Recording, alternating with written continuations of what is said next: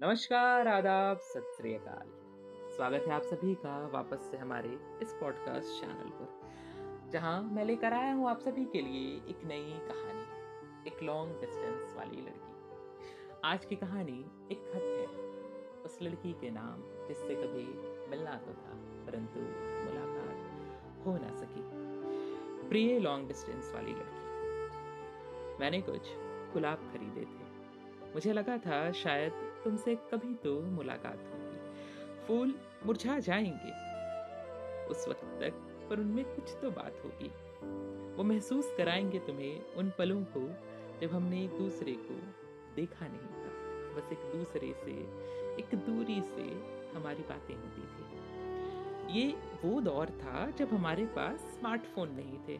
तस्वीरें भी हफ़्ता, दस दिन में एक आध बार कीपैड वाले फ़ोन से खींच कर भेजी जाती थी। तुम्हारी बड़ी बड़ी काजल लगी आँखें। मैं सोचता था, तस्वीरों में ही इतना कहर ढाते हैं तो हकीकत में क्या करेंगे?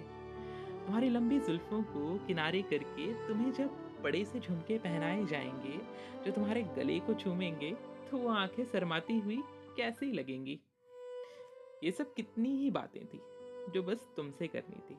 बस बातें क्या असल में भी तुमसे मुलाकात करनी थी।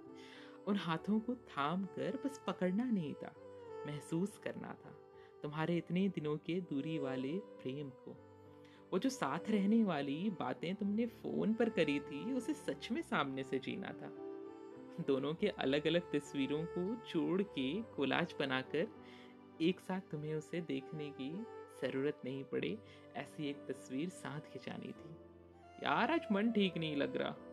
जब ये बात तुम सामने से करती तो दोनों के पसंदीदा गाने लगाकर ईयरफोन्स प्लग इन करके तुम्हारे माथे को सहलाता, हथेलियों को चूमता और आराम से गले लगा लेता।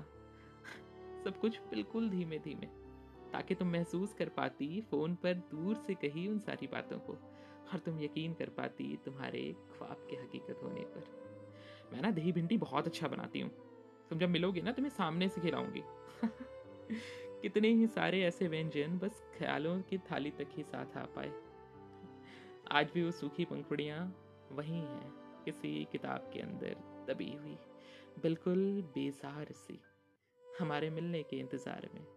पर कम वक्त अब हमारी दूरी दो शहरों के बीच की, सत्रह सौ इकसठ किलोमीटर की दूरी से बढ़कर दो दिलों की अनिश्चित दूरी से भी कहीं ज़्यादा हो गई।